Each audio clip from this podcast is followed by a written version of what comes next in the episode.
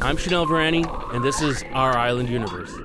Textbook astronomy says that when a star is many times more massive than our sun, its end fate is a supernova where the outer layers of the star are violently expelled while the remaining core collapses to form a black hole.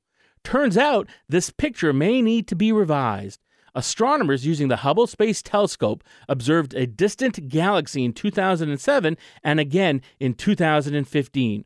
By comparing the two images, it appears as if one star has literally disappeared from view. Now you see it, now you don't. What happened here? Where'd the star go?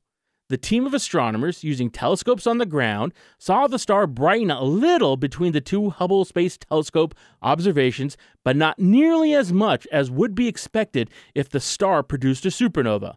Maybe there's lots of cold dust simply blocking our view.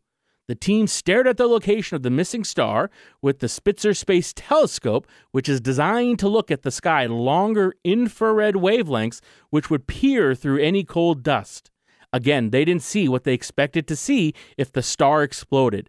We now think that the astronomers have seen for the very first time a star almost directly collapsing to form a black hole. This idea of a failed supernova, a massive star collapsing to directly form a black hole without a supernova, is not a new idea.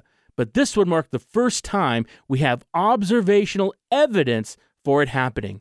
The estimate is now that perhaps 10 to 30% of massive stars may end their lives in a failed supernova with a more massive black hole left over.